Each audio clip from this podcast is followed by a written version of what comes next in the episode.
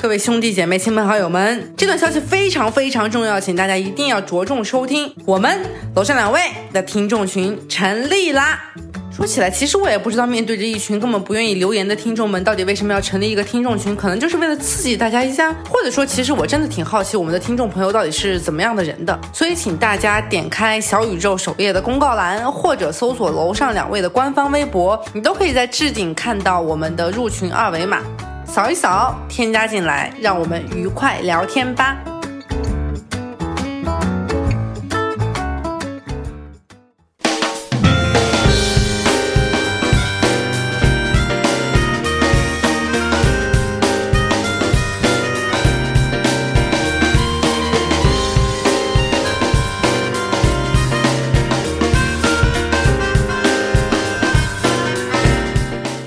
大家好，我是海星。前段时间呢，我发了一条微博，说我又染头发了。就染发当然是一件挺不新鲜的事情，因为就算我自己头发这东西，一年我可能也会染两到三次。如果是为了出去玩拍照好看，可能次数还会叠加再叠加。但真的每一次我染完了头发，特别是染完了红头发，我都会特别兴冲冲的发出来，就像我真的打从内心就感觉，只要染了红发，我就能真的鸿运当头，好运自在来。但是当我的节目编辑因为看到了这条微博，问我说。你要不要聊一聊红头发？我其实非常疑惑，甚至有点抗拒。就这事儿有啥好聊的？这有什么呢？不就是染发吗？我又没有染绿的，而且我的编辑染的才是绿的，你知道吧？其实当我去试图回忆我为什么会选择这个发色的时候，我就觉得自己有点失忆了。这让我觉得自己也没有那么了解自己，或者觉得说染发这个话题好像是有那么一点意思，是值得去深究一下大家关于染发的一些小想法。说回当初，我第一次染头发其实已经是大一了，在我第一次。踏出国门，想要去泰国旅游之前，在此之前呢，我其实是一个对外貌毫不在意的人，外貌我都不在意了，我还在意什么头发？就你看我的初中，我在新疆，虽然新疆的民风很彪悍，但校风确实是非常非常严谨。我们学校对于男生头发的标准呢，是用手指压着头皮穿过去，但凡是超过手指的部分，就是不合格的头发，一定要推掉。甚至我记得在严打校风校纪的时候，会有老师带着。推子当场帮男生把凸出来的那部分头发剃掉，非常可怕。而女生呢，刘海显然是不能超过眉毛的。如果你是长头发，你就必须扎起马尾，两个都不行哦，必须要扎一个。那就更不用说什么烫发、染发，一定是明令禁止的。我记得那个时候，如果你是天生的头发黄，你甚至需要让家长去给老师报备，告诉他说我这真的不是染的，非常非常的严格。而到了高中呢，我觉得全国的高中可能都一样吧，就最流行的那种说法是，大家都要节约洗。头吹头发的时间，那干脆就把头发剪掉了。说句不恭敬的话，就好像和女生怀孕坐月子的理由差不多。我不能让头发占据了我孩子的营养，我不能让头发影响了我学习的时间，所以我干脆就剪掉了。但是谁也不知道头发到底能吸收多少营养，或者头发到底影响了多少你学习的时间。但是对于我而言，这也不重要，因为高中其实是我人生比较胖，或者说人生最胖的时候，也就是一百四五十斤吧。所以我那个时候虽然没有那么在乎学习，但是显然我也不。在乎头发，不在乎外貌，或者说，我根本没能力去在乎我的头发和我的外貌。直到我终于上了大学，钱多了一点，时间也多了一点，但我的学校又是有点古怪，或者说古板。我记忆中最著名的一次对学生着装的限制，是学校说，为了让男生专心上课，所有的女生都不允许穿短裤和背心进入教室，甚至当时安排了学生志愿者和老师志愿者在楼下拦住着装不规范的同学，必须要回到宿舍换了衣服才。才能进入到教室学习，哪怕当年根本没有什么女性主义这一说，但是凭借着最朴素的道德感，我们大家都知道这条规定有多奇葩、多有问题、多离谱。那个时候我们上课最多、最集中的楼叫北主楼，有同学呢就还发起了一场所谓叫做“占领北主楼”的活动，我们男生女生一起都穿着背心短裤去上课。你可以想象，只要人数够多，这种不规范的另类就会变成主流，而这个规矩其实也就不攻自破了。当然，我也。不知道是不是真的是因为我们的抗议、我们的占领起了效果。大概一两周之后，就再也没有人提过这条新出炉的校规校纪。总之呢，在我预备第一次走出国门和学校请了一个月长假去泰国看水灯节的节点，我的诸多行前准备中就加上了染发这一项。我当时染的是那种紫红色的头发，加上大波浪，因为头发比较长，哪怕是卷发已经缩短了头发的长度，披散下来也能到腰，这就让红发显得更加的明显夸张。但这其实就是我想。的效果。现在想呢，我也不知道是你去和学校请假一个月旅游这种出格事情，让我觉得我必须要配一个牛逼的显眼的好发型，还是这个在当时看来非常非常出格的好发型给了我出格的勇气。大概就是一种鸡生蛋，蛋生鸡的相互逻辑。后面的故事大家就知道了。我顶着这头头发去了泰国，然后开始一直一个人的旅行，就一步一步的我变成了现在你们看到、你们认识的这个样子。说起来，我的名字赵大琴都是在那个时候起的。我原名当然不叫这个，我原名叫赵雨晴。这个名字虽然算不上质朴，但是就好像听起来是带着那么一点点的柔弱和矫情，所以我就给自己改了名字。威武雄壮。插一句，前段时间我收到了一个听众给我微博的留言，就说：“哎呀，我听你的节目，觉得你中气很足，就是一个大胖子，没有想到看到微博居然这么瘦啊！”啊，好吧，朋友们，就 威武雄壮，好吧。总之那个时候我给自己改了名字，就好像终于鼓起勇气去决定自己的发型，决定自己的发色，也从此改变自己的人生走向。说到这儿，我其实想跟大家分享一部电影，叫做《Lady Bird》，中文名叫《博德小姐》。非常巧，她也是红色的头发，当然也是自己己给自己染的。而这个 Lady Bird 也是她给自己取的名字，基本上也是她对自己的期待或者认知吧。就一个像鸟一样自在的淑女，飞鸟小姐。当她的行为也真的非常小姐，也非常鸟。她很想要自由，想要离开自己的家乡加州，去到美国的另一端纽约去读书。她和男朋友约会的方式是两个人一起躺在草地上，从天空中挑选出一颗属于我们的星星，然后给它命名。而当她知道了男朋友其实是 gay 的时候，她明明很生气，但还是安慰男朋友，告诉他说没关系的。如果你不能很直接的和家人坦白的话，我愿意帮你。一个渴望自由但心底善良的小女孩吧。但其实人生有一点很悲哀，就是我们渴望的东西通常不是我们现在拥有的东西，要不然我们就谈不上渴望了。所以这位鸟小姐的生活确实是又不小姐又不鸟。比如说她有个又失业又抑郁症的爸爸，比如说她甚至没有办法把浴室门关上，因为他们家只有一个浴室门，她妈妈随时要进来使用，她就得让位置。或者她甚至没有办法同时用两两个浴巾，明明要随时留出一个给妈妈也要用。她的爸妈也非常的典型，就会在吵架的时候给她说：“你看看我们到底用了多少钱来养你。”而她呢，也掏出了一张纸说：“那你给我个数字，我以后还你。”我印象最最深刻的一段情节，其实是她和她的妈妈一起去买毕业舞会的裙子，她穿好了一身粉色的裙子，从试衣间走出来，非常明确的表达了我喜欢这条裙子，我爱这条裙子。但是她妈妈听到了这个反馈，说的依旧是这个裙子难道不会太粉吗？怎么会这样？于是他也没忍住，就问了他妈妈说：“你就不能简简单单的夸夸我吗？”妈妈也回的理所当然，说自己只是说出了实话而已。她也追问说：“妈妈你喜欢我吗？”妈妈回的是：“我当然爱你。”其实这段对话大家也都听得出来，他妈妈是在说：“我爱你。”可能是因为我们有亲情，可能是因为我们过去的陪伴，可能就是因为我是你妈妈。但我显然不喜欢你，我至少不喜欢此时此刻穿着这个粉色裙子的你。紧接着，他的妈妈也接了一句说：“我只是希望你变得更好而已。”其实情节进行到这里已经非常非常窒息了。而这位鸟小姐也回复说：“那如果此时此刻的我就已经是最好的我了，那该怎么办呢？”我猜她没说出的那句话是：“那你能喜欢这个此时此刻可能不够好的我吗？那这个不够好的我真的不值得你的喜欢吗？”就好像这段话有点太像我的生活了，所以我记起来非常非常深刻。很多人去评价这部电影的结局是鸟小姐真的去了纽约，但是她又回到了家乡考驾照，去在家乡开车，甚至和自己已经吵翻天的妈妈打了电话和解，表示他理解她，或者传达出了一些歉意。就好像一个到了大城市纽约的女孩，终于理解了加州生活的可贵，也理解自己的母亲。但我每次想起这个故事的时候，我总愿意把它解读成为说，一个人如果带着什么样的期待去塑造自己，最后就会变成什么的样子。哪怕电影拍出来的是他在纽约好像总是一个人走在较为空旷的街道上，他喝得乱醉，眼妆全花，但我很难想象这不是他要的自由，或者他在此时此刻没有成为一个鸟小姐。扯远了，说回我自己，其实我从来没染过红色以外的发色，也不是我对红色到底有多喜爱或者多专情，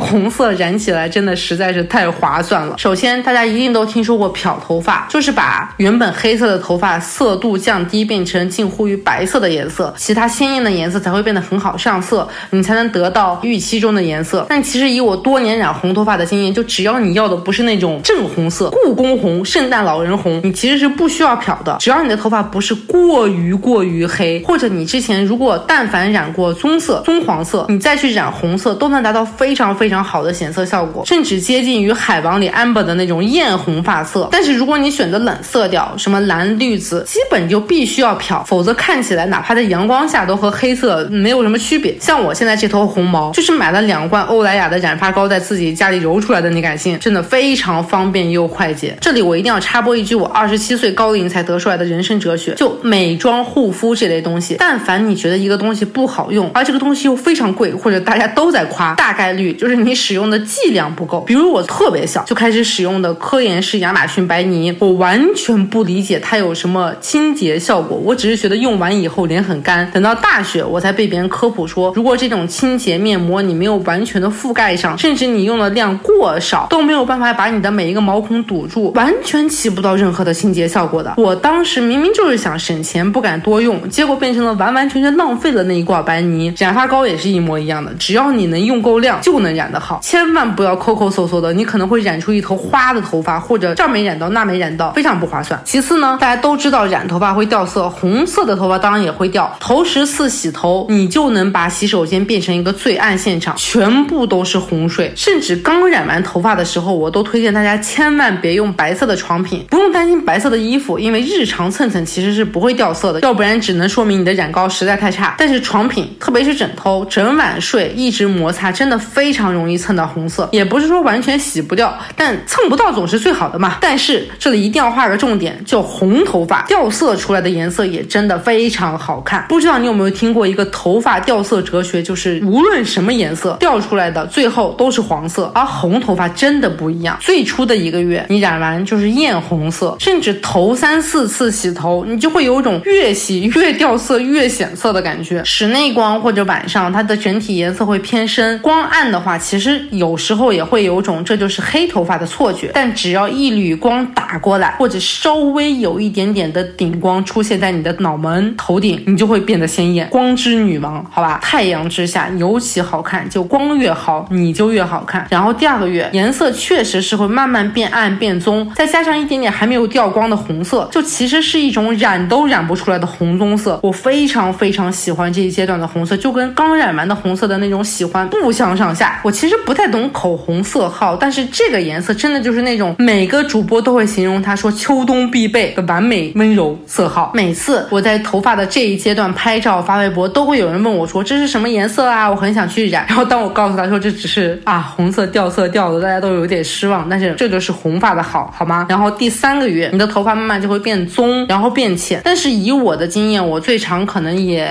近一年吧，就怀孕期间我是没有染过头发的。一年以内，你的头发至少都不会掉成黄色，它只会变成一种非常浅的棕色、浅咖啡色，差不多。染一次头换三个颜色，而且还始终不会有那种枯黄的廉价感。你就说划算不划算？我觉得非常非常划算，推荐大家染红色。当然了，说起推荐发色，我必须要多说一句，我其实不太相信网络上非常盛行的那种冷暖皮测试。他们的测试方法一般都是把手或者脸什么放在色块上面，看哪个显白，哪个好看，或者你戴金子好看还是戴银子好看，来判断你的肤色是冷暖肤色，然后再通过冷暖肤色判断你适合穿什么颜色的衣服，太麻烦了。就麻烦都不说，我们先不聊好看到底有没有标准，我觉得你让一个人判断一个东西到底好不好看，比判断它是冷色还是暖色的难度其实高多了。所以如果你让我推荐发色，我肯定不会从冷暖皮来着手，但我当然会觉得红色是一个非常好的选择，毕竟它是我的挚爱。而我其实没有染过其他颜色的头发，但我或许可以给大家提供一个思路，就大家可以根据自己的性格来。我以前是非常烦躁且抗拒所谓以貌取人这一套的，我觉得你凭什么要通过我的外貌来判断我？当我长大以后，我其实觉得这是一种偷懒，因为当我非常抗拒以貌取人这种说法的时候，通常是我最无力去改变自己外貌的时候。比如我初中、我高中，我觉得我自己内心就是一个苗条、热辣大美女，但是我的外貌被校服束缚住了，这当然是一个非常好的托词。我可能只能通过这一连串的借口来安慰自己而已。但是当我变得有能力，或者说当我长大了以后，我觉得以貌取人其实是每个人都逃不开的一个宿命吧，因为我也在这么做。如果你表现出来的和你认为你自己是怎么样的不一样，其实我觉得我们都应该反省一下自己到底是不是这样的人。比如我在心里面觉得我就是一个非常干净、非常整洁、非常利索的人，但其实我在我的生活中非常邋遢，我甚至不愿愿意把我的衣服归位，那我为什么要这样想自己呢？我为什么要在心里面去把自己塑造成一个自己永远不可能成为的人呢？那说回头发，其实就好像如果你觉得自己是一个热情的人，一个外放的人，你确实希望大家在人群中第一眼都看到你，那你其实无论是红色、金色或者什么闪亮的发色，你都可以去看。而如果你希望别人觉得你是一个内心多一点层次的人，或者你本身就是那个愿意隐藏在黑暗中，不太愿意过度张扬的表现自己，但是你心里面确实有那么一套，你可能日常生活中穿的衣服本来就是什么山本耀司、川久保玲，它很黑，但是它确实有一些暗藏的设计感的衣服，那你是不是可以尝试一下蓝色、绿色、紫色的这种低调中带着一点点特别的颜色？我刚才举的例子绝对是有那么一点点的肤浅，但是我确实觉得，如果我们自己能做一些什么，让大家更容易的了解到我们，看到我们，其实对自己绝对是利大于弊的。为什么要回避呢？就不说染头发，我们都常说失恋了或者遇到什么大事了，我们就剪一个头发，然后从头开始，重新开始，其实也是一种仪式感的体现嘛，给自己一点心理暗示，其实非常非常的棒的。不好意思，我又想扯一点话题，就是我有一个前男友，每当失恋就会把自己的头像换黑，对他来说自己的一些伤心的仪式感，其实是告诉他自己说他自己正在伤心，直到他把头像重新换回来的那一刻，我不知道他心里面是不是真的好了，但是他至少可以告诉自己说，我该好了，我可以好了，我要好了。我本来以为是我和他在一起的那段时间，他有的这个习惯。之前我有一天发现我前男友的头像又黑了啊，我然后我就关心了一句，发现嗯，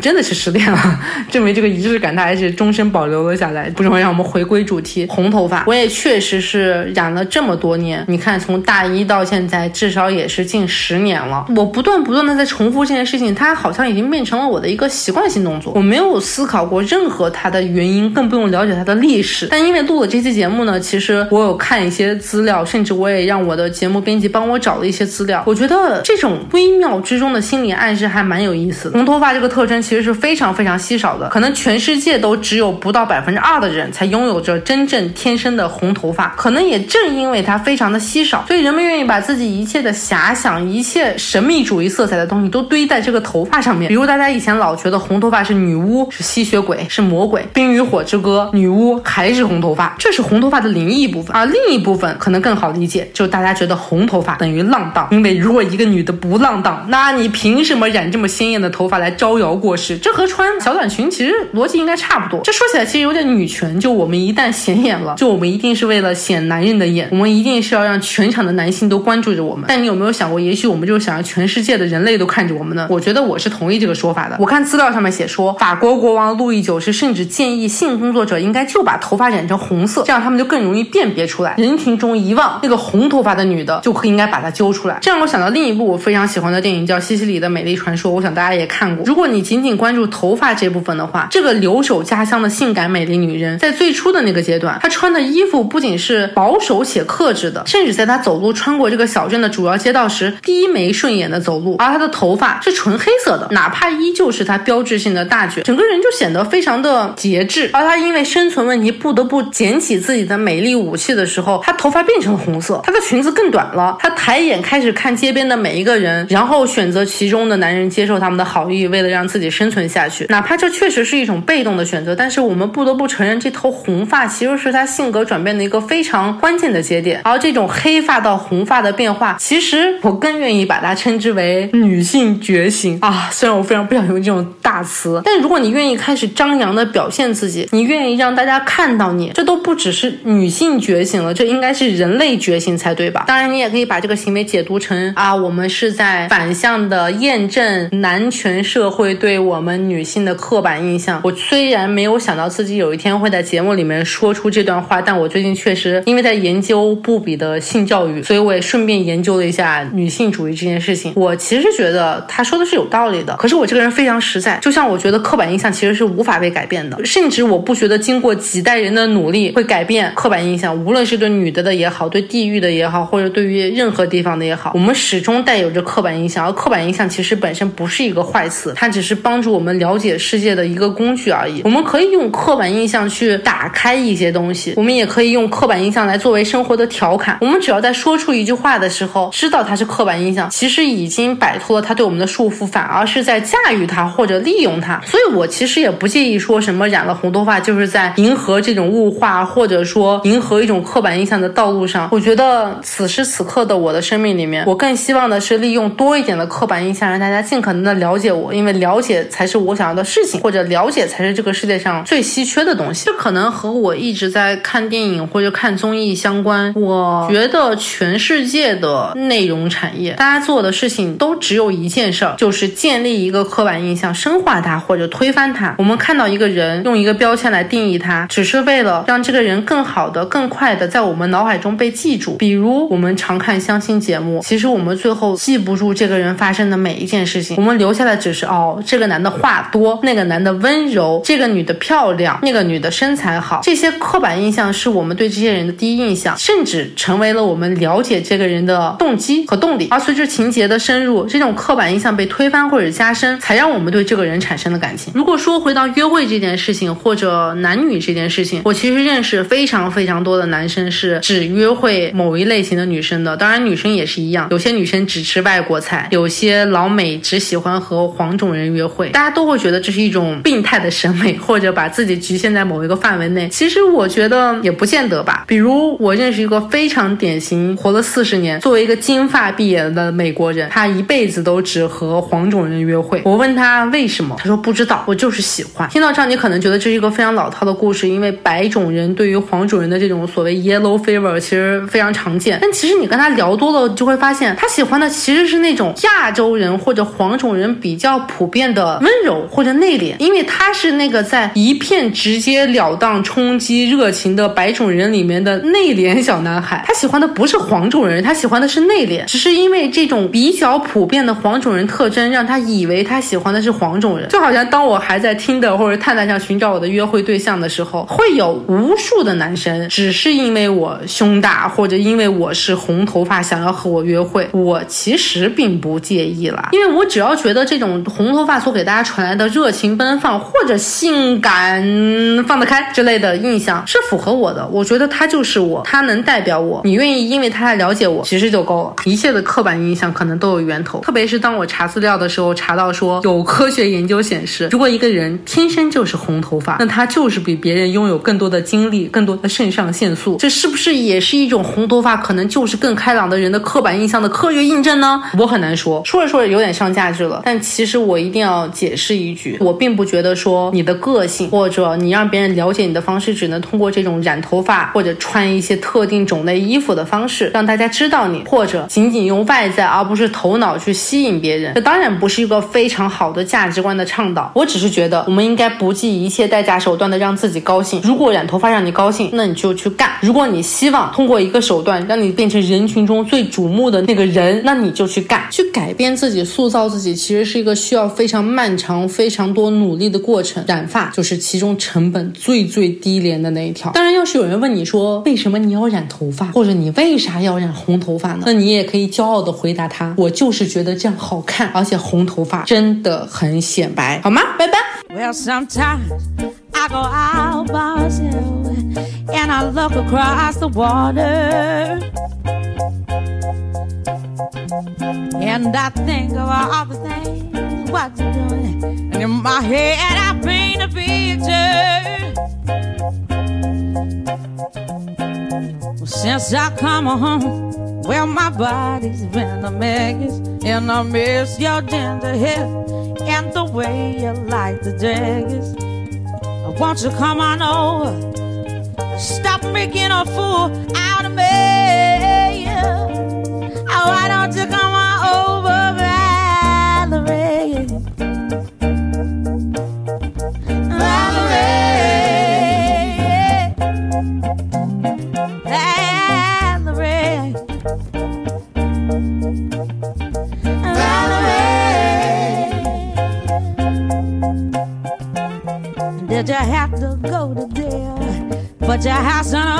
Did you get a good lawyer? I hope you didn't catch a thing. I hope you find the right man who'll fix it for you. And now you're shopping and anywhere. Change the color of your hair. And are you busy? And did you have to pay that fine you were dodging all the time? Are you still easy. Eh? Since I come home, well, my body's been a mess, and I miss your gentle hair and the way you like the dress. I want you to come on over and stop making a fool out of me. Oh, why don't you come on over,